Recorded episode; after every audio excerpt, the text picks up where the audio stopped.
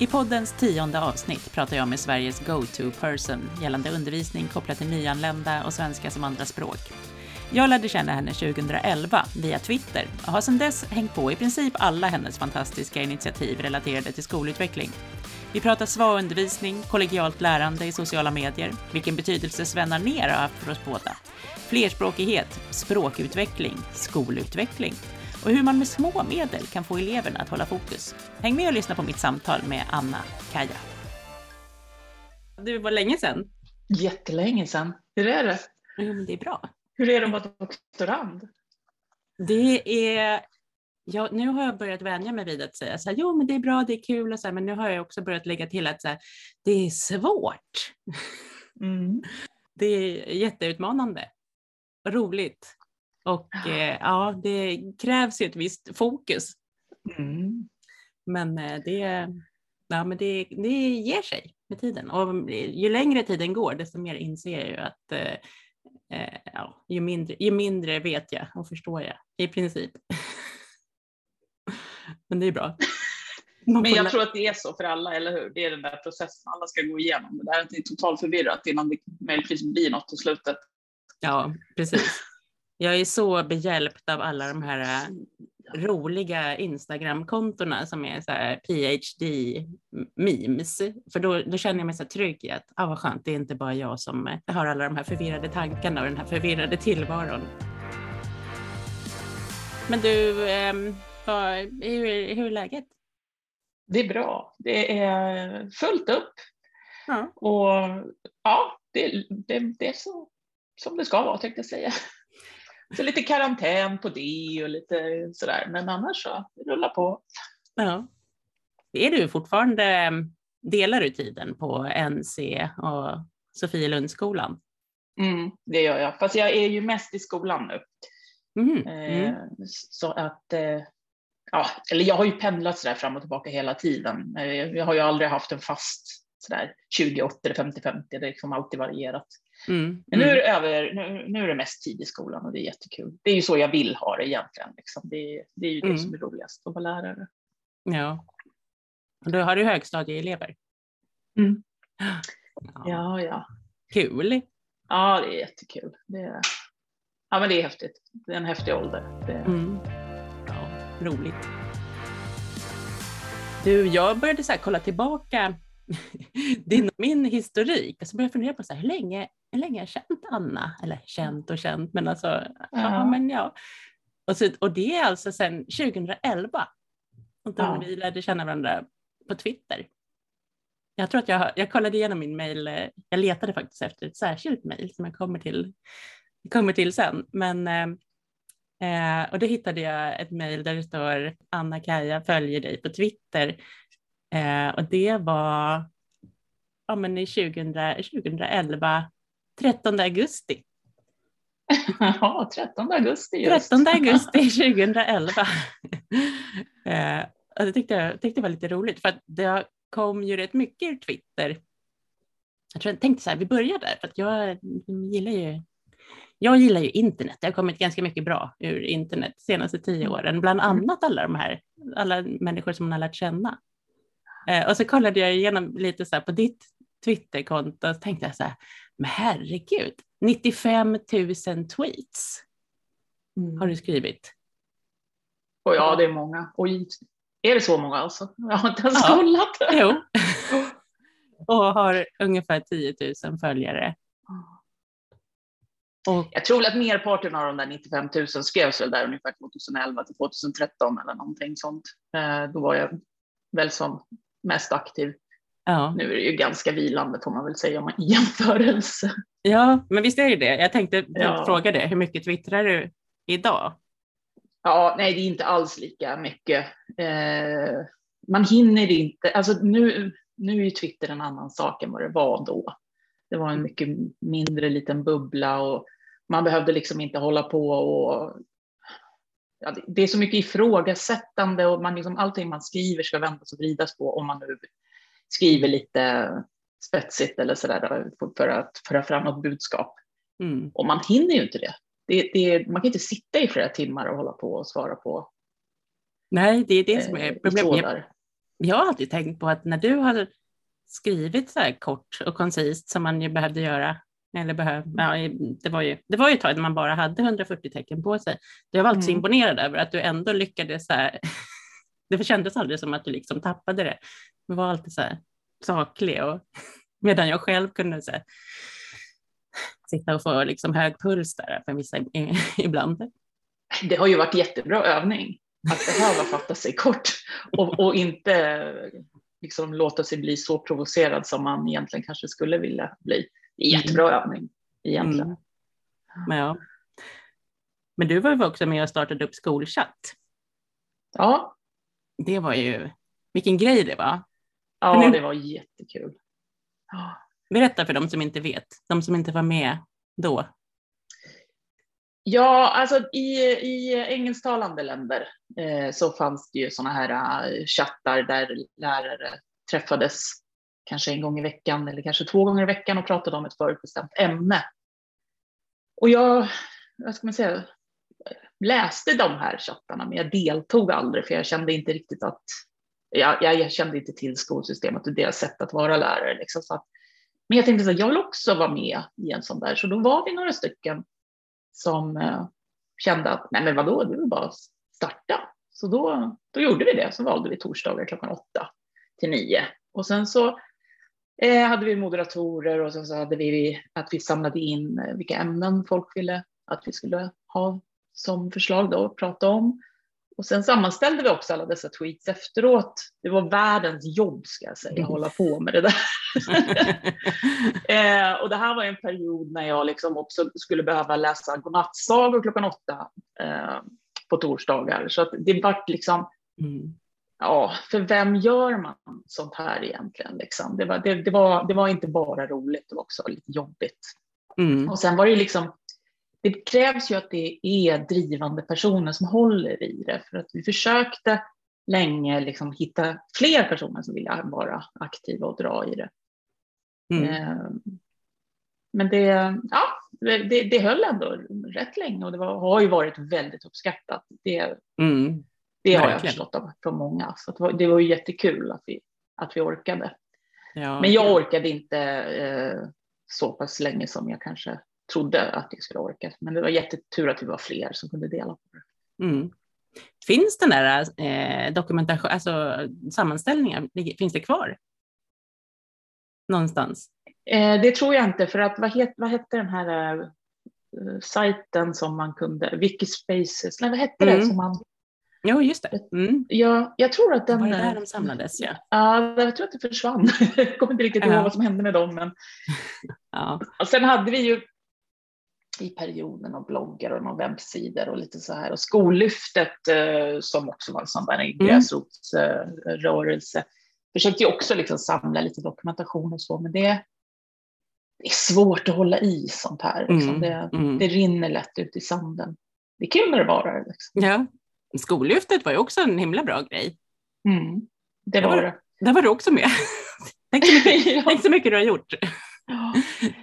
Ja, men det var ju också någonting som, men det växt, väcktes ju en, en, eh, i en tid då det var väldigt eh, svarta rubriker kring skolan och det är det ju alltid. Men mm. det kändes som att man ville också visa en annan bild eh, och att skolan inte är så jäkla värdelös som man fick känslan av när man läste i Alltså nu är det ju fokus mer på skolsystemet, att det är systemet som är fel. Den tiden var det lärarna som var fel, det var lärarna som var dåliga. Liksom. Det var den känslan man fick. Och det var, det var väl en, en hel del som reagerade på den bilden. Mm. Men ja. sen så tänker jag det, det som hände några år efteråt med digitala skollyftet, det var ju, mycket, mm. det var ju jättespännande. Det där var ju någonting som, apropå eh, att lära sig saker, så, mm. så lärde ju jag mig massor av att få Eh, pratat tillsammans med Per Falk och alla vi som var med där mm. om eh, vad MOOCs är för någonting. Mm. Liksom såna här. Det, jag hade ju ingen aning, herregud. Det var ju en helt annan värld, det var ju inte någonting jag vistades i. Berätta om det då, vad hände då? ja men vad är det? Alltså de här, att, att eh, på något sätt ha några utbildningar via nätet som var lite luddiga i kanterna och ändå liksom en, en plattform för människor att mötas och lära av och med varandra. Det var liksom, låg ju i, i, verkligen i linje med allt vad jag tyckte sociala medier hade varit för mig i min mm. då, eh, utveckling som lärare, om vi säger. Mm. Så det var, ju, det var ju rätt häftigt då få, när Sara, eh, Mörtsell och, och, och, Per och, och Gunnel och liksom pratade. De var mycket mer insatta kändes det som än vad jag var. Och hur de berättade om olika sådana här kurser från olika delar av världen. Och, ah, men det här lätte jag. Liksom, ja, det lätte jag. Vi hade ingen aning. Men, men det var ju rätt kul, för det var det ju många, många lärare som hittade in eh, i sociala medier, eh, på Twitter bland annat. Det var ju rätt många faktiskt som, som startade konton under den mm. perioden. Och där då det här digitala skollyftet blev som en liten eh, nod eller liknande som, som knöt ihop människor. Och, och så vad jag har hört mm. i alla fall, så rätt många som träffades eh, som fortfarande har mm. kontakt med varandra då, just under den perioden. Ja, men verkligen. Jag kommer ihåg att jag och Camilla, vi var med och startade upp något initiativ som heter Skriptarna eh, tillsammans med, nu ska vi se, Johan Falk. Det fanns en till Falk, eller hur? Ja, ja. Eh, och då för att jag var så himla imponerad av, och Camilla också, hur han hade gjort eh, så här, jobbade med matriser i Google, i Google kalkylblad alltså, som kunde uppdateras automatiskt. Och, ja, det, var, det var verkligen häftigt. Det var, liksom också, det var ju ett sånt eh, digitala skollyftet initiativ också som jag tror, om man googlar på det så finns det kvar. Alltså det är inte gångbart i, idag i skolan men var ju väldigt mycket. Man lärde sig ju väldigt mycket på den tiden också. Ja, verkligen. Och ni, jag tycker alla de... Förlåt. förlåt. No. Nej, men visst var det så att ni också genomförde först, Sveriges första EdCamp? Jag tror till och med det var Europas första faktiskt. Ja, ja. verkligen. Men det var, det, det var samma sak där. Det var någonting som, eh, som fanns i framförallt eh, USA och så var det väl någon tråkig midsommardag när jag satt och kollade på det där som, som de hade och tänkte varför gör vi inte något sånt här? Och det var ju ett helt vanligt sånt här open space, vad heter sådana här konferenser? Eh, alltså, det fanns ju i Sverige också såklart. Mm. Men just att man hade det här temat med skol, skolrelaterade frågor eller lärarrelaterade frågor som man kom med och som man ville diskutera. Det, mm. Så hade vi några edcamps där i, det var också 2011. Ja. Och sen har det ju också spridit sig. Nu vet jag inte riktigt om man håller på med det fortfarande, men Nej, jag vet faktiskt inte riktigt heller, men det är en väldigt bra konferensform med ja. den griden när man väljer vad som intresserar en och man kunde gå runt till olika möten. Och mm. att jag gillade också det där med att man kunde dyka upp på ett möte och så kände man så här, nej men det här var inte riktigt eh, det som de pratade om som, som jag var intresserad av just nu. Utan då kunde man gå därifrån och gå till nästa utan att det var något så här för idag känns det som att man ibland sitter ju i möten och så känner man så här, nu, nu skulle jag kanske varit någon annanstans. Mm. Fortfarande kan man känna så. Verkligen. Ja. Men sen var det ju också en plats där det var ju, alltså vi som hängde i sociala medier, det var ju många av oss som träffades på sådana här edcamps och det, mm. det vart ju också kanske lite kul att man kunde fortsätta sina samtal eh, eller liksom det var sömlöst mellan att träffas på riktigt och träffas digitalt. Mm. Men det kanske också blev lite klubben för inbördes beundran stundom skulle jag tippa på. Så att det är väl gott och ont. Men jag tycker det var jättekul att träffa massa folk sådär. Ja, ja nej, men så var det ju verkligen. Jag var under ganska lång tid så. Tills man själv, eller tills ja, många tröttnade på vad jag har. Ja. Är du här idag igen? Ja. Är vi på samma konferens igen? Ja, precis. Ja. Men nu är det känns som att det är lite öppnare nu. Nu är det ju många fler som också liksom lyfts på ett annat sätt. Och så. Mm. Men du, på tal om sociala medier, så har du visst, du är ensam admin i Facebookgruppen Svenska som andraspråk, eller hur? Mm. Det är jag, men det gör ju jag, det, det är ju inom mitt jobb så att säga. Ja. Det, det, ingår ju i Nationellt centrum för svenska som andraspråk, mm. eh, administrera den. Så att, eh, det är klart att jag skulle kunna få eh, ha fler admins till min hjälp. Jag har ju flera kollegor så, såklart eh, också finns mm. där. Men eh, så att vi egentligen är, jag är inte ensam, men, mm. Men jag, gör, jag gör det mesta av det jobbet. Det, så är det. Mm. För den gruppen, alltså jag är ju inte svarlärare. Eh, jag är ju språklärare i alltså, engelska och spanska. Men där, alltså jag har lärt mig så mycket, i, alltså bara av att följa, jag kommenterar inte så mycket där överhuvudtaget, men jag läser ofta inlägg. Eh, och mycket av dina svar tänker jag så här, har ni alltid, du är alltid så himla så här spot on. Och så, det är alltid så mm. genomtänkt och så här. Men så tänkte jag så här, en del frågor är ju återkommande förstås. Och så kollade jag i, i beskrivningen och där står det ju mycket riktigt vilka tre frågor som är mest återkommande. Där är frågorna är alltså vilka elever ska undervisas i svenska som andraspråk? Vilka elever får läsa svenska som andraspråk? Vilka tester finns det i svenska som andraspråk? Då tänkte jag så här, men att det inte är tydligt. Det kändes som så här ändå ganska basic frågor. Så då funderar jag på så här, vad, det måste ju brista någonstans, typ i styrdokument eller vad, vad tänker du om det? Att, om det är de frågorna som är de som oftast dyker upp? Jag skulle säga att det brister på så många håll så att man vet knappast vart man ska börja. Eh, om vi säger så här, eh, svenska som andraspråk i grundskolan, ska vi, om vi håller oss till, för de flesta frågorna rör faktiskt grundskolan. Mm. Det är ju att det är ett behovsprövat ämne. Det betyder ju att det är bara de eleverna som behöver som ska få så undervisning. Och då kommer vi till nästa lilla fråga som vadå? Vad, vad betyder det? Vad betyder att man behöver undervisning i svenska som andraspråk? För att kunna svara på den frågan behöver man en utbildad lärare i svenska som andraspråk som har möjlighet att göra de här behovsbedömningarna. Då kommer vi till nästa problem, vilket är att det finns inte behöriga eh, utbildade svarlärare på skolorna, i alla fall inte i den grad som skulle behövas. Som, mm. eh, det är ju, vad är det, 30-40 procent behöriga svallärare. Så att det, det, betyder att det är ganska många elever som får undervisning av obehöriga mm. svallärare. Och då ska jag bara säga att de är vanligtvis svensklärare som är inte obehöriga på det sättet. Det är oftast riktigt bra lärare. Men det är inte säkert att de har kompetens i att bedöma ett andraspråk i utveckling, vilket man behöver för att kunna avgöra om en elev faktiskt behöver svundervisning. Mm, mm. Sen är det ju då själva styrdokumentsbitarna, för det är rektor som beslutar. Ha, har rektor den kompetens som behövs för att avgöra om en elev behöver? Nej, kanske den inte har. Då delegerar den eh, det beslutet till en lärare, en svallärare eller någon annan. Kanske fattar ett beslut på rätt grunder, säger vi.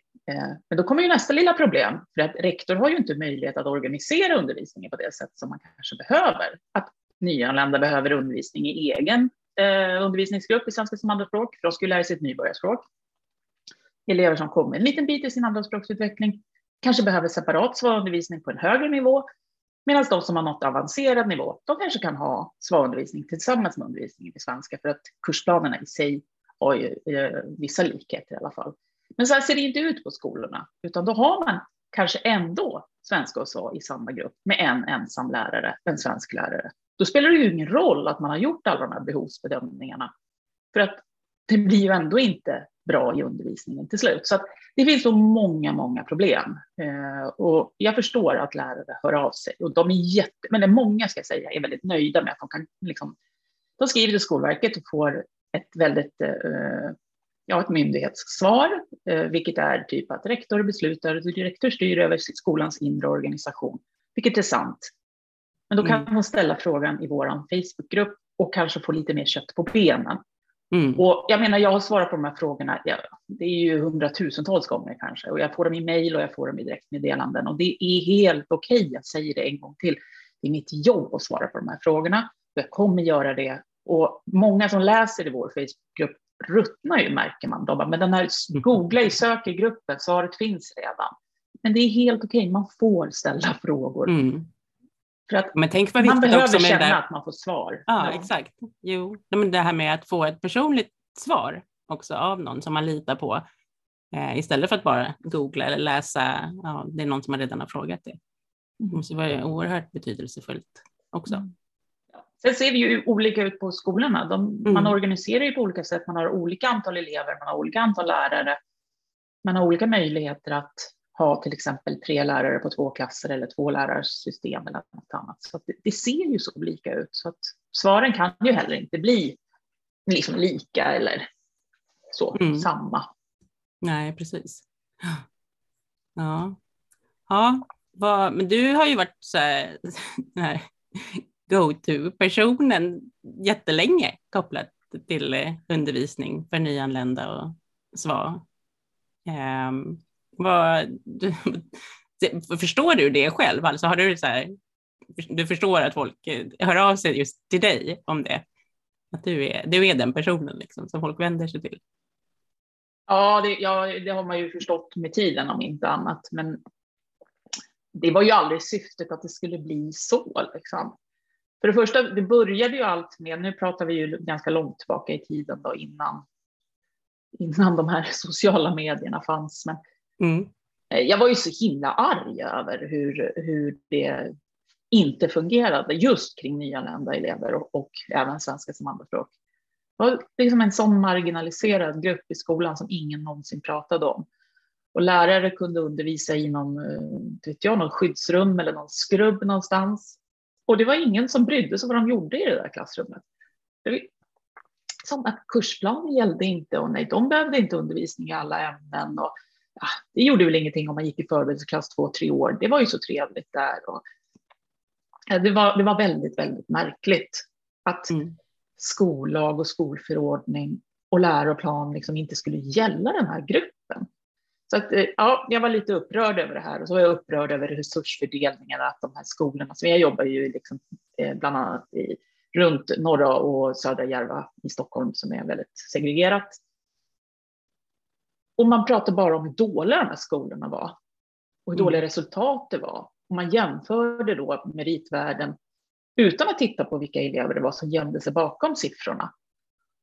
Det var så fruktansvärt orättvist, för jag visste ju att det här var ju riktigt bra skolor med riktigt bra lärare och rektorer liksom, som, som gjorde fantastiska underverk i undervisningen. Mm. Det räckte inte, men, men det, det, var i alla fall så jag upplevde det. Så att då, då, när, när det blev så här vanligt med bloggar och sånt, men jag ska, jag ska minsann också berätta. Mm. Ja, det kändes viktigt i alla fall att försöka förändra och göra det bättre. Men var det då du startade bloggen Ny i Svenska skolan? Ja, det var det. För det är ju, det är ju många år sedan. Det är många år sedan. Det är många år sedan. Jag kommer inte ens ihåg, men det kanske du har kollat upp. Ja, det har jag. Det var från 2008 som jag, som jag såg det. Eller var det till och med innan, innan dess? Jag gick faktiskt tillbaka och kollade. Mm. Och tänkte 2008. Det, mm. det är länge sedan. Ja. Men lever den bloggen idag liksom? Nej. Lever och lever. Eh, det kommer något inlägg lite då och då. Jag har mm. många gånger tänkt att jag skulle överföra inläggen, du vet, så man kan eh, migrera dem till eh, min andra sida. Men det är lite som ett museum också, tänker jag. Liksom, att det, det, kan väl få... Jag menar, det jag skrev då, det, det kanske inte alls är vad jag tycker och tänker idag, men det är, det är ju också det är ju någonting man får stå för när man skriver eh, i just bloggar och sådär. Jag kan ju gå in och redigera såklart, men det gör jag ju inte. Men det har ju hänt någonting med mig på de där åren också, det får man inte glömma bort. Liksom. Det, då var då, nu är nu. Och det, det är lite kul tycker jag ändå mm. att det mm. finns kvar. Vad tror du har hänt då? Vad är, vad är liksom, om du ska säga, Försöker säga någonting som har hänt sedan du startade den bloggen, vad, vad har hänt? Vad har du liksom lärt dig på resan? Eh, jag har lärt, oh, Gud, jag har lärt mig jättemycket, men eh, jag har lärt mig att det är betydligt svårare att förändra system än vad jag kanske trodde att det var från början. Eh, alltså det politiska, eh, den politiska miljön eh, är betydligt svårare. Och det är lobbyarbete som måste ske. Eh, det, det, det är ett tufft jobb. Mm. Och det händer kanske inte så mycket ibland blir man riktigt frustrerad över att det bara är en massa ord och det händer inte speciellt mycket. Men då brukar jag också tänka så här, men det har faktiskt hänt en del. Och nu vill jag inte liksom på något sätt säga att, att det här har med mig att göra, men, men om man tänker just kring nyanlända och svenska som andraspråk så har det sen, ta då 2008 där och då där jag började min, startade min blogg, så eh, har man ju förändrat skollagen till exempel så att de nyanlända eleverna har skrivits in där det var ju, det var ju väldigt många människor som var upprörda över det här. Eh, mm. Så att nu finns det ju liksom, nu, nu, finns det ju en starkt rätt för nyanlända elever att eh, man gör en bedömning, alltså en kartläggning av deras kunskaper när de kommer till Sverige och att de har, har rätt till eh, till exempel att få gå i förberedelseklass om rektor så beslutar. Och eh, ja, det finns ju liksom en del rättigheter kopplade till nyanlända elever. Mm. Och sen så eh, måste man ju också säga att frågan om svenska som andraspråk har ju också eh, aktualiserats mycket de sista åren och nu har ju Skolverket en översyn, eller fått en, att de ska göra en översyn av, av svenskämnena. Vi får se eh, vad, vad de kommer fram till, men det, förhoppningsvis så kanske det leder till att det blir i alla fall lite tydligare eh, och att man kanske stärker rätten. Jag, jag, skulle i alla fall vilja att nyanlända elever fick en förstärkt rätt till undervisning i svenska som andraspråk för nybörjare. För mm. att eh, vi kan inte ha ny, helt nyanlända elever och läsa svenska som andraspråk tillsammans med de som läser svenska eller eh, har SVA på avancerad nivå. Det, de får inte den hjälp de behöver och de, de stagnerar i språkutvecklingen då. Mm. Mm. Så det finns ju saker kvar att göra, helt klart. Men det har också hänt saker, det får man inte glömma bort. Jag tänkte på det du sa det här med, om bloggen, att den lever kvar som ett här, slags museum. Och så. Men du kan ju, man kan ju ändå gå in och redigera i, i texter. Eh, men du har ju, vi har ju, både du och jag har ju också skrivit pappers, pappersböcker. Mm. Eh, och jag nämnde faktiskt också, jag nämnde ju dig och skolchatt i min allra första bok. Som ja. jag knappt vågar nämna nu för tiden, för den, alltså så här, betala om vad man står för.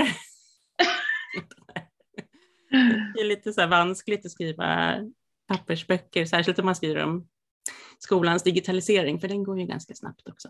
Men eh, den kom ju 2012, där, där jag tipsar om att använda Twitter som kompetensutveckling. Men eh, du, med dina böcker känns ändå som att de är mer, ja, men, att de är mer hållbara över tid. Den här, den första som du skrev, den undervisa nyanlända, metoder, mm. reflektioner och erfarenheter. Den var ju, alltså alla, alla som jag pratade med, alltså i princip alla och alla svarlärare eller alla som undervisade nyanlända, de var så tacksamma för den boken. Det var liksom, det, fann, det fanns ingenting liknande innan. Ja, den boken skrev jag ju eh, bara för att jag hade velat haft den själv. Mm. Mm. För att jag tror att när man undervisar nyanlända elever och man undervisar i förberedelseklass eller i en sån här liten mindre grupp eller vad man ska säga, så många är ensamma, helt mm. ensamma eh, och vet inte, liksom, det känns inte riktigt som man delar samma upplevelse med sina kollegor på skolan för att undervisningsgruppen är så, jag ska säga, det blir så annorlunda att ha en grupp elever som man faktiskt inte kan kommunicera med, att man inte har något gemensamt språk, man kan inte förklara med ord. Eh, och det, det är rätt frustrerande ibland, men också väldigt, väldigt roligt. Mm. Och jag kände ju när jag var ny, för att jag, min första lärartjänst var ju i en förberedelseklass när jag bara famlade runt i, jag hade ingen aning om vad jag gjorde egentligen, men, men gjorde väl det bästa jag kunde utifrån rådande förutsättningar. Men om jag hade haft en sån där bok, då hade jag kanske känt mig lite mindre ensam. Så att det, det var liksom, det, det, är den känslan som jag vill att andra skulle få känna, att det fanns någon, eh, någons erfarenheter som man kunde ta del av. Så behöver inte det betyda att man ska göra så, men bara för att höra hur någon annan har gjort, bara det kan ju, tänker jag, hjälpa och stötta i stunden om man känner sig ensam. Mm. Ja, men den boken är ju också en sån här bok som jag kan nästan tycka att, men att alla, inte bara så här, lärare, ska läsa, utan att, så här, för att skapa en förståelse för hur det är. För det, ja, men den var viktig på så många plan, tyckte jag. Mm. Den har jag rekommenderat till, till, till alltså i princip alla.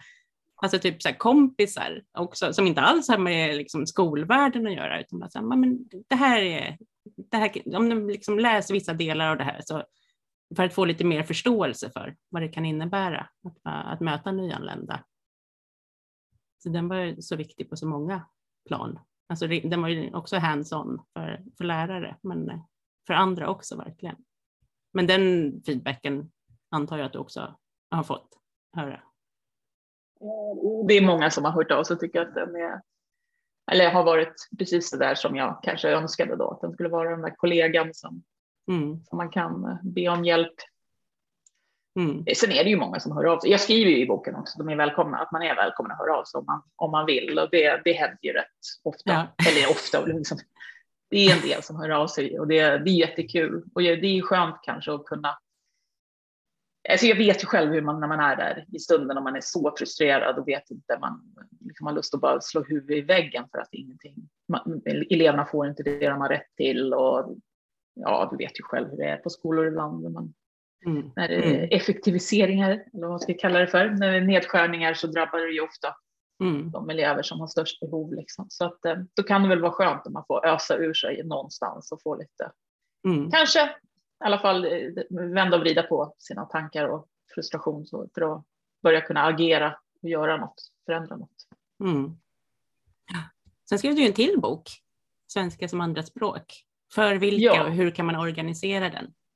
Hur, vad, vad tänkte du när du bestämde dig för att skriva den? Eh, dels så var ju det eh, förlaget också som, som tyckte att här behövs det en bok. Du kan ju inte hålla på att svara på de här tre frågorna eh, en miljard gånger. Eh, mm. skriv ner det. Så. och det, det är ju jättebra. Eh, jag tyckte egentligen kan jag tänka så här, den ska inte behövas den här boken. Den ska inte behövas alls.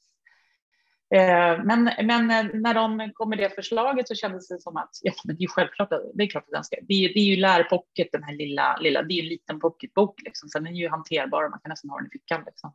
Mm. Så det, det kändes ju jättebra helt plötsligt att, att kunna skriva den boken. Och den har ju också, den, det är ju väldigt många som har läst den lilla boken också. Mm, mm. Eh, och då, nu har jag ju också eh, fått vara med eh, på uppdrag av Skolverket och skrivit fram stödmaterial kring det här eh, som då är riktat till rektor och huvudman. Mm. Eh, där jag också då plockar in vissa delar som finns också i, i den här eh, svenska som andraspråksboken. Mm. Så det leder ju kanske förhoppningsvis till att det blir lite bättre ute på skolorna, för det är ju det som är målet, liksom att, att eleverna ska få den undervisning som de har rätt till och som de behöver. De ska inte bara få ett beslut och sen sitta i en undervisningsgrupp där de har svenska svar i samma klass av en ensam lärare, för det funkar inte, det vet vi. Mm. Mm. Men där är vi inte än, men snart. Det var det, vad var det som fick dig att bli lärare? Hur kommer det sig? Eh, när jag var ung, eh, nu ska jag tänka, det var väl ungefär då när jag eh, hade Sven ner i historia. Just det, ja. jag delar lärare. Just det, åh, nu fick jag så här rys på benen här. Just det, ja. vi har båda två ska... haft. Precis, berätta. ja, men Sven Aner, det var ju, ja men det är anledningen också till att, eh, till att jag är lärare. Eh, jag hade Sven på Skärholmens gymnasium i svenska och filosofi. Mm. Och eh, ja, men han var en så här, alltså svårt att sätta fingret på vad det var han gjorde, men han hade oss hela den här lite halvbusiga klassen i sin hand varenda lektion. För att han men han var så intresserad av vad vi var intresserade av och han kunde det här med att berätta en historia så att alla satt så helt andäktigt och lyssnade på honom. Och, han, var, han var så himla fantastisk. Och jag är så, jag är så himla ledsen över att han, han går bort innan jag hann säga till honom att, att jag också blev lärare. För det kommer jag ihåg att han sa till mig den dagen jag stod studenten när jag sprang och letade upp honom och skulle ge honom en ros och tacka för tre år och så där. Då sa han så här, du, jag tror att du också skulle bli en bra lärare, sa han när jag var 19 mm. år. Och, och det, ja, han har, varit, han har hängt med. Han sitter alltid på axeln på något vis. Men vad har du, vad har du för erfarenhet från kopplat till Sven? Jag, jag, hade, jag är ju då några år äldre än dig, ska vi säga, så det var ju innan. Men eh, det var, jag hade honom i eh, historia och han var den första läraren som eh, var intresserad av mina tankar. Och jag kommer ihåg, för att jag hade gått i en grundskola där det bara var att memorera det som stod i läroboken och, och liksom skriva ner det på proven. Mm. Eh, det var inte så svårt, liksom. det var bara, ja, det var ingen som var intresserad av vad jag tyckte och tänkte om saker, utan det var, jag skulle bara liksom återge det som stod i böckerna. Och sen helt plötsligt så kom jag till en, en undervisning där, som, där han var intresserad, alltså vi skulle ha åsikter och tankar om saker och ting också, inte bara återge eh, någon annans eh, tolkningar av historiska eh, skeenden och sånt. Och jag kommer ihåg att jag fick så dåligt resultat på första provet så att jag kände att jaha, här har jag gått och trott att jag var duktig i skolan. Liksom. Det där var mer på jorden med dig. Och sen så frågade jag honom lite, liksom så här, hur, eller jag kommer inte ihåg om jag frågade eller om han visade eller han sa något i alla fall när jag förstod att jaha, han, nu fattar, han är intresserad av mina, alltså hur jag tolka det här. Så nästa prov, då, då gjorde jag ju så som jag hade uppfattat att, eh, att vi skulle göra. Och då kom han fram till mig och sa han så här, nu funderar jag på om du har fuskat eller inte. Bara, Oj, det, det, var jätte, jättejobbigt. Eh, han bara, men jag, jag kan inte se hur man kan ha fuskat fram det, för det är ingen annan som har skrivit så här, så då måste det ju vara du. Och då är du på rätt spår. Alltså Men jag, jag, lärde mig mycket av att han faktiskt var intresserad av, mm. det, det, var en annan typ av lärare som jag helt plötsligt mötte, som var intresserad av människan bakom eleven. Mm. Och det, det tycker jag var väldigt fint. Jag tänkte att jag inte blev lärare just, liksom, just, på grund av, just på grund av honom, utan vad jag också gjorde samtidigt som eh, när jag gick på gymnasiet var att jag jobbade extra på en förskola. Och den här mm. förskolan eh, låg i Fittja i norra eh, Botkyrka, som då, eh, precis som nu, är ganska, eh, eller väldigt segregerat.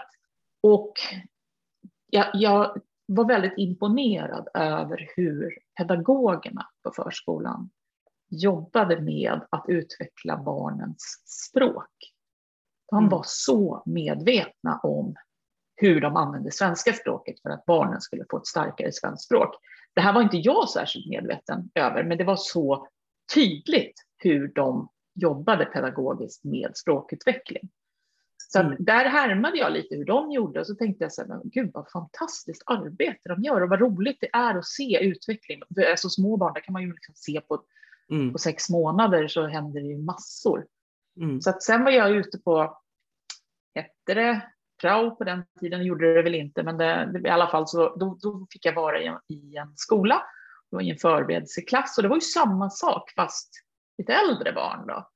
Och då kände jag att ja, men det här, det här jobbet, det, alltså man hade ju testat några extra jobb under ungdomsåren så att säga. Mm. Och jag var rätt less på sådana jobb när man bara tittar på klockan hela tiden, så när är det rast, när får man gå hem? Men, men att jobba med barn och unga så där, det kändes som att det är meningsfullt och det, det, det var roligt, det var, det var utmanande. Eh, och att man fick bidra till att de här fick lära sig en massa spännande saker och, och liksom tända det här stjärnögonen eh, i de här barnen. Liksom. Jag tyckte det var häftigt. Så att, eh, men sen måste man komma ihåg att det här var eh, på 90-talet under eh, den ekonomiska krisen. Eh, så att eh, man kan säga så här, eh, det var väl ungefär som de här studenterna förra året och för förra året som visste att de skulle inte få något jobb. Även om de hade velat så hade de inte fått något på grund av läget. Så att man var ju tvungen att söka in och, och på någon slags utbildning. Mm. Så att, det var ju också så här, sök, sök vad som helst, kom in på någonting så tar jag det. Så att hade jag kommit in någon annanstans kanske jag inte hade blivit lärare. Mm.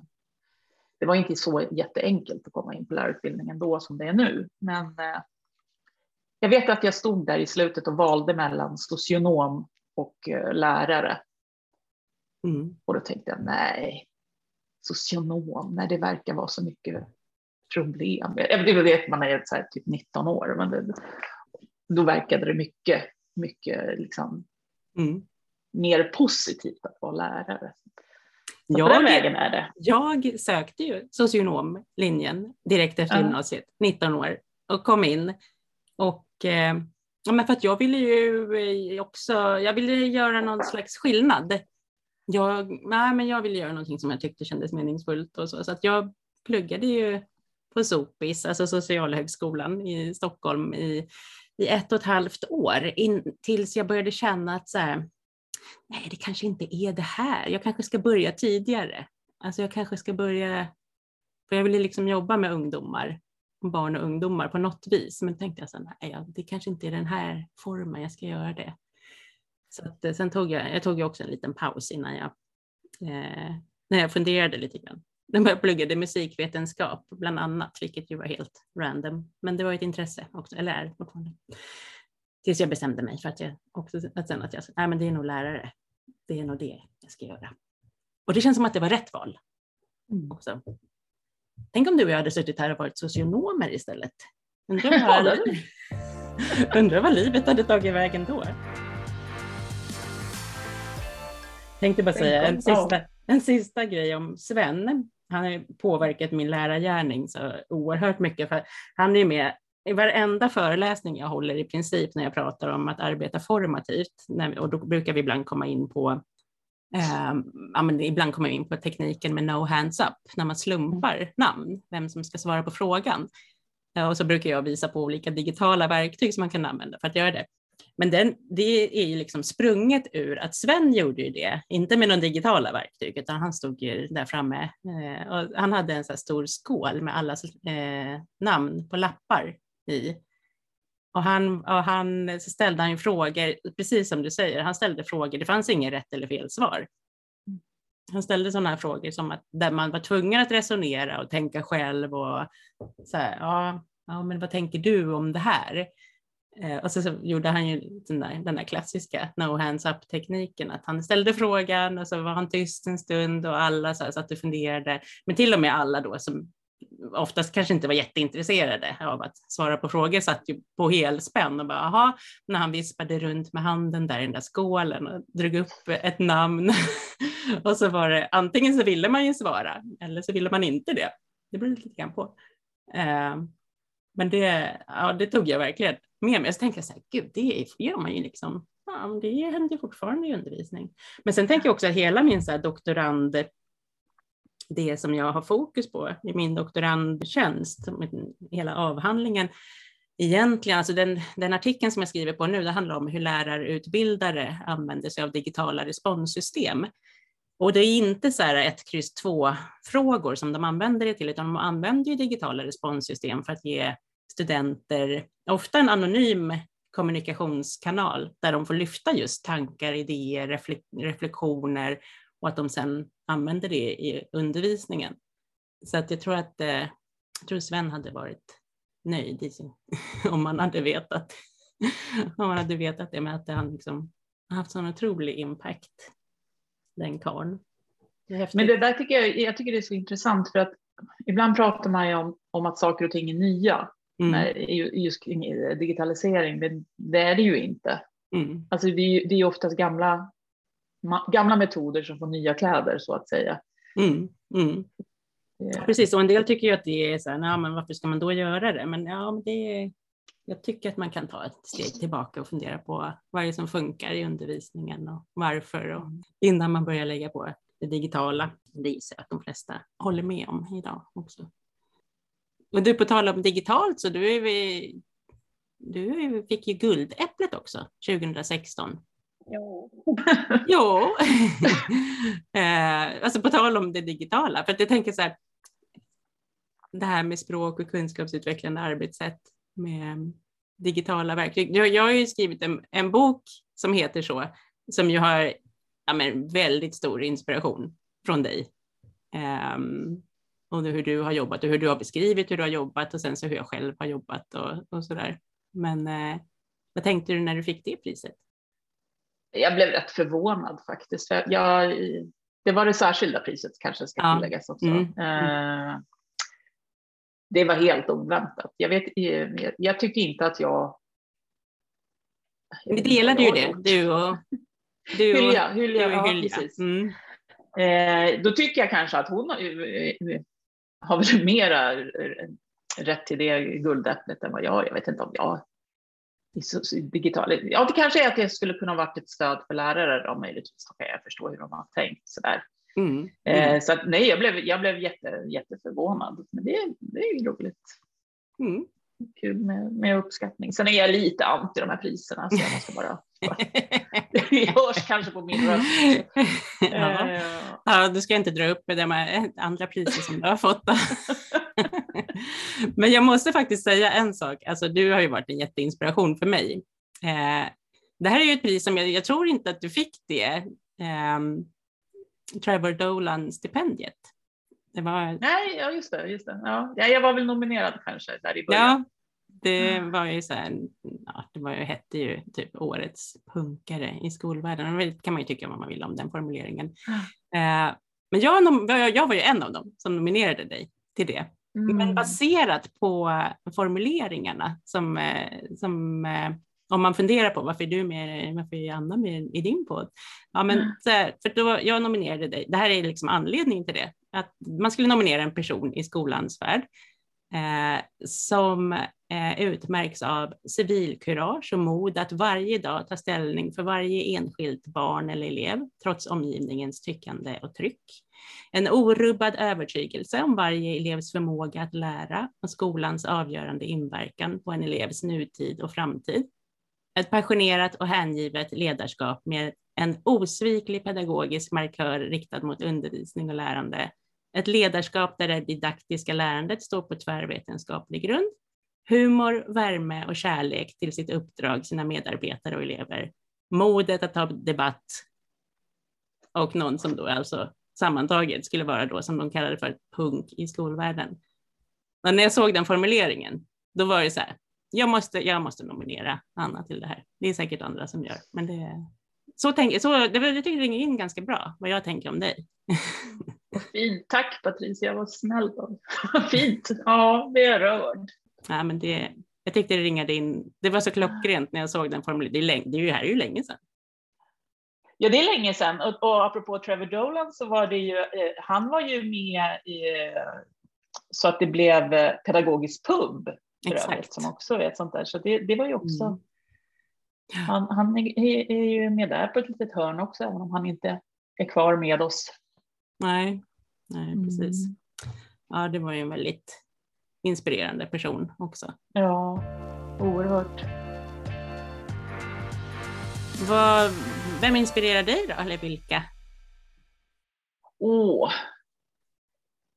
Alltså för det första så, eh, så inspireras jag mycket av, eh, av av mina kollegor, det ska jag säga, liksom, för att det, det, spelar nästan ingen roll var, var jag jobbar eller vilken så här, jag tycker att de närmaste kollegorna jag har, oavsett om det är i skolan eller om det är på MC, så är det så oerhört mycket man kan inspireras av varandra där och då som gör att man liksom bara ja, just det, det, det så kan vi göra. Eller åh, åh vad intressant. Så de där tankarna har inte jag tänkt på. Det, det måste jag nu tänka på i, i, i några dagar innan jag riktigt förstår. Men att ständigt få bli lagom utmanad av sina kollegor, det tycker jag är jätteinspirerande. Sen inspireras jag så självklart av, av lärare eh, eh, som, vad ska man säga, eh, som kanske kommit eh, någon annan, eh, lite längre i, i processen, i kanske den processen som jag också är i, som, har, som kan sätta ord på metoder eller eh, utmaningar eller eh, lösningar eller liknande som, som jag kan lära av. Eh, det, det tycker jag är väldigt inspirerande. Men också, apropå att du är doktorand, människor som liksom forskar på områden. Det kan vara smalt, men det blir djupt. Och det är så, jag tycker det är, det är verkligen så inspirerande av människor som orkar hålla det i, i, under då alla dessa år som man till exempel då doktorerar och liksom hitta sin grej där. Och, och jag tycker det är jätte, jätteimponerande faktiskt. Eh, själv känner jag att jag mera hoppar mellan en massa olika och aldrig kommer eh, ner på något djup när det gäller, jag, jag har ju till exempel en, en, en, en, masteruppsats som aldrig blir skriven just bara för att jag har ingen aning om vad jag ska välja för frågeställningar. Jag tycker det, det, kan, det kan ju bli någon annan gång liksom, i framtiden. Mm. Ja. Sen är jag inspirerad av människor som kan skriva skönlitterära böcker. Ja, alltså, det är fantastiskt. Tänk om man skulle kunna, jag, jag, jag, jag tycker mycket om att läsa. Mm. Men eh, jag, jag, tror inte att jag klarar av att skriva en skönlitterär bok, eh, men jag är djupt imponerad av de som fixar det. Mm. Ja, verkligen. Och, alltså, och jag är även jätteimponerad av folk som skriver barnböcker. Det, också. det Ja, det är också en så här konst. Eller som, eller som skriver barnmusik, det är kanske inte helt kopplat till det här ämnet, men att det är så här, att det finns vissa saker att barn ändå, trots att de är så komplicerade så är, finns det också, är de också ganska enkla i vad som tilltalar dem. Att, och att det sägs ju att här, skriva barnmusik till exempel är bland det svåraste som finns. Och jag kan tänka mig att det gäller barnböcker också. Jag hade en så här, ja, man ska inte, jag vet inte om man ska ge sig på allting eh, i livet heller, men jag hade en, en idé om en så ganska kort barnberättelse som jag faktiskt skickade till, jag har en kompis som är, jobbar som på, ja, att ge ut barnböcker, så då skickade den idén till honom och han är ju också så vass. Så att han skickade tillbaka feedback, eller han, vi pratade om idéerna så där och han berättade ju liksom exakt så här, hur är, tanken är, vad det är som är uppbyggt och så, här, så jag bara, ja just det, ja, ja just det. Så, här. alltså att eh, den ligger där vilande, så får se om man någon gång får tid att ge mig på den igen. Men eh, det var ju verkligen en så här, jag fick en liten reality check på att alla kan inte göra det. att det är kanske någonting som jag ska lära mig så småningom, att, eh, hur, man, hur man skriver för barn. Men det finns ju ganska många andra som är bra på det, så att man kanske inte behöver göra allt heller. Nej, man behöver inte göra allt.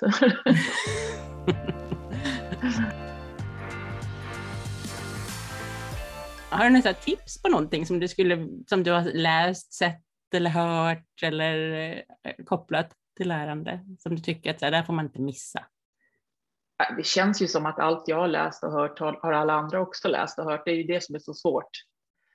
Eh, sen så tänker jag just nu, det här, nu kommer jag kanske bort lite från frågan egentligen, men eh, just nu så är jag ju inne i en, eh, om jag tänker lärande eh, utifrån mig själv, så är mm. jag, jag har ju nu eh, en tjänst som innebär att i två, tvålärarsystem, alltså tvålärarskap. Mm. Vi har ju mhm. svenska och SVA tillsammans, års, årskurs 7, 8 och 9. Och det är ju någonting som är helt nytt för mig. Eh, jag har jobbat i två lärarskap förut, men, men inte liksom på högstadiet i, i liksom, både svenska och SVA tillsammans så här på det sättet.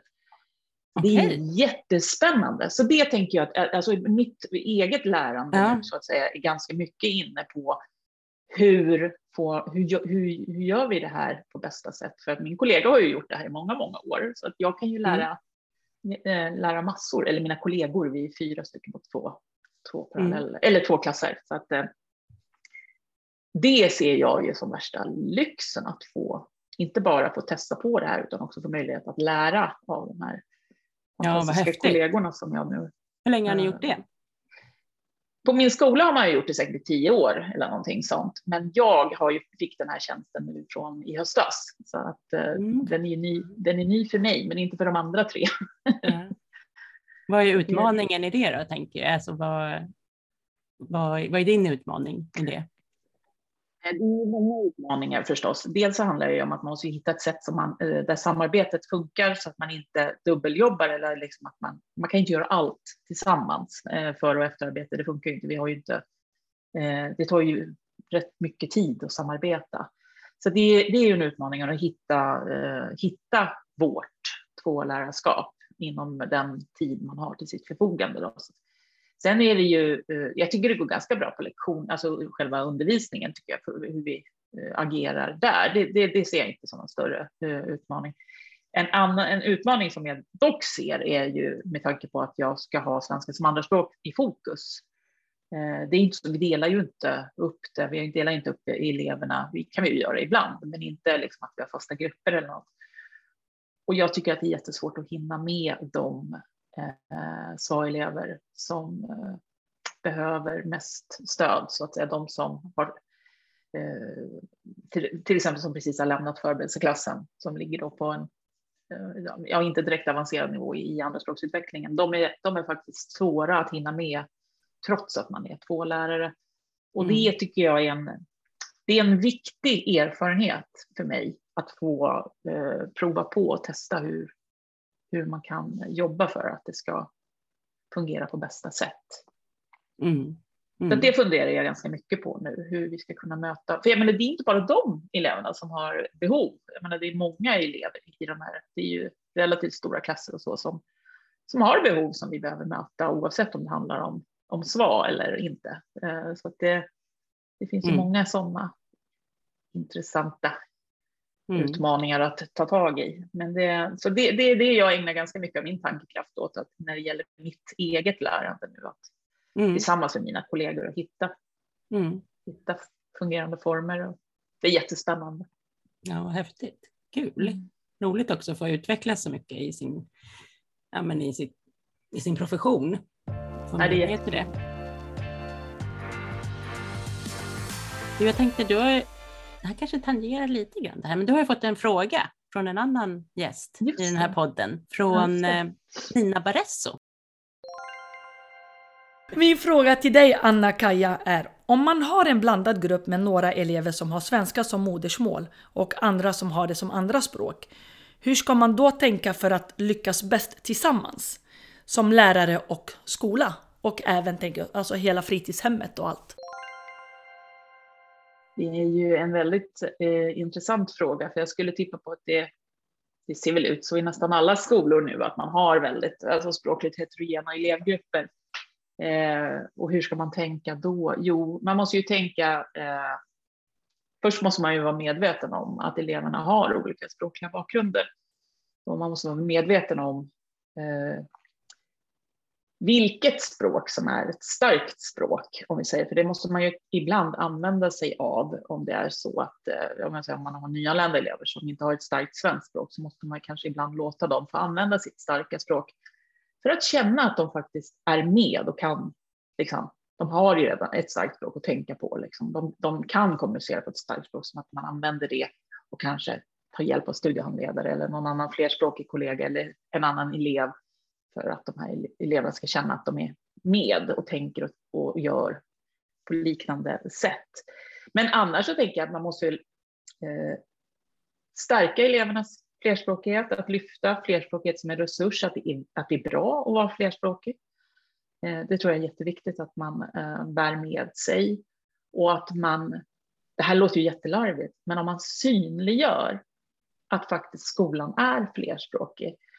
Eh, vi brukar ibland låta våra elever eh, i förberedelseklassen gå ut och göra sådana här miniundersökningar då får de gå ut och titta i skolan. Så här, kan de se andra språk än svenska språket i skolan? Syns det liksom att det finns flerspråkiga eh, personer på den här skolan?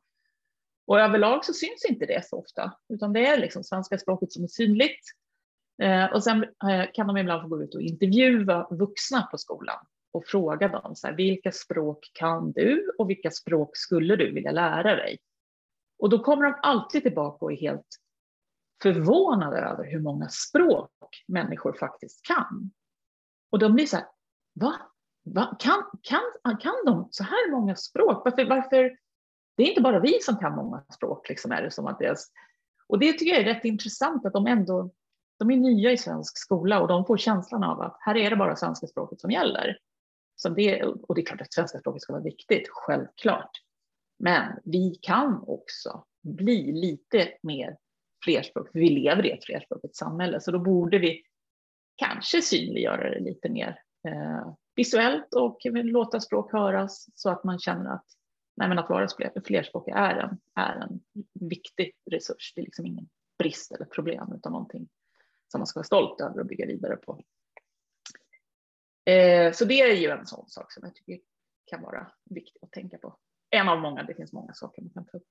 Ja, bra svar på en, ja men det är en stor fråga, men också en fråga mm. som berör många, precis som du säger, att det, här, det ser ju ofta ut så. Så ja, hur ska man lyckas bäst tillsammans? Bygga ja. skola och undervisning. Det, det är en komplex fråga. Ja, men på tal om undervisning då, har du, någon så här, har du någonting som, som du brukar återkomma till som att det här funkar oftast, det här brukar eleverna lära sig mycket på när vi gör just det här momentet eller upplägget eller vad det nu handlar om. En så här undervisningshack, det finns ju inte, för det finns ju inte one size fits all. Men någonting som man kanske återkommer till. Oj, vilken svår fråga. Eh, nej, men det finns, om man säger så här, uh, jättefjantig liten grej som, uh, apropå för att få elever att bli lite aktiva om man säger så att man vill att de ska diskutera en fråga som man har haft, eh, till exempel utifrån en bok man har läst eller någonting som har dykt upp i någon diskussion. Eh, då är det ju inte alltid de pratar om den frågan fast man vill att de ska göra det. Men då mm. kan ju liksom en, en mini whiteboard eller ett A3-papper eller någonting, bara pappret och en penna kan liksom få elever att hålla fokus. Det, det mm. blir jag alltid lika fascinerad över hur, hur ett papper kan göra skillnad. Det kan vara tomt liksom, men det är som att mm. jag vet inte vad egentligen vad det är för psykologi som ligger där bakom. Eh, sådana där små, små grejer brukar jag liksom mm. ha som, som hacks i så fall, mer mm. än några stora grejer. Men det där är ju så här, det är absolut ingen så här fjantiga grej, för det, sånt där ska man kanske också glömmer, även om man är mm. ganska rutinerad eller skillad som lärare. Så det, för vissa kommer det helt naturligt att man, så här, man ger ett mm. papper var till varje grupp, men att man kanske inte gör det med, alltså medvetet med en tanke bakom. Och ibland kanske man glömmer det. Det är ju verkligen en, en sån bra grej att komma ihåg, att det kan bidra till att de faktiskt så här, håller ett annat fokus. Eller om man har i något ämne kanske man behöver prata om eh, skeenden eller förlopp eller eh, liknande. När man bara har begreppen på papper och små mm. pilar som ligger på bordet. De använder dem när de pratar och de håller fokus på vilka begrepp och liksom, eh, som leder till det och leder till det. Och liksom. det är också så här, en mm. lit, liten sak som kan ge enormt stor skillnad. Mm. Att hålla fokus och prata om. Och mm. anledningen till att jag lyfter just det här med aktiva muntligt är för att i svarundervisningen just är det superviktigt att eleverna använder sitt svenska språk muntligt. De är tysta jättemycket. Mm. Och eh, de utvecklar inte sitt svenska språk om de inte använder svenska språket både muntligt och skriftligt. Så det är därför jag bara trycker på det. Mm. Mm. Eh, I tider av ordning och reda och det ska vara tyst i klassrummet så Eh, ja, men eh, i språkundervisning så behöver man faktiskt använda sitt, sitt språk även muntligt. Och då ser jag att eh, svarundervisningen faktiskt är språkundervisning eh, mer än eh, just svenskundervisningen ses som språkundervisning. Ja, men den där parallellen kan jag dra både till engelska och spanskundervisningen. När eleverna kommer in och bubblar och, och pratar så brukar jag liksom säga att ni får prata hur mycket ni vill om vad ni har gjort på, på rasten eller i helgen eller vad som har hänt eller så. Men kan man prova att göra det på, på engelska eller spanska? Då är de så här, jaha, okej, okay. ja, vad då får vi prata om vad vi har gjort i helgen typ? Kör hårt.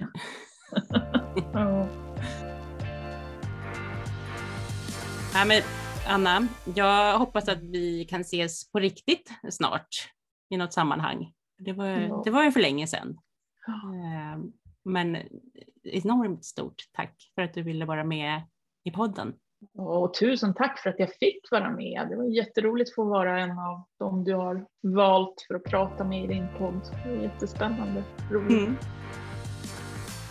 Och som vanligt, stort tack till dig som har lyssnat. Ställ gärna frågor till Anna och andra lärare i Facebookgruppen Svenska som andraspråk. Och du, gör dig själv en tjänst och läs Annas böcker. Kanske framför allt den som handlar om att undervisa nyanlända. Mig hittar ni som vanligt på Instagram och Facebook under namnet patriciadias.se där ni kan följa min vardag som doktorand, där jag även delar med mig av tips, tankar och reflektioner kopplade till undervisning, lärande och ja, en del digitala verktyg. Ha det fint tills nästa gång!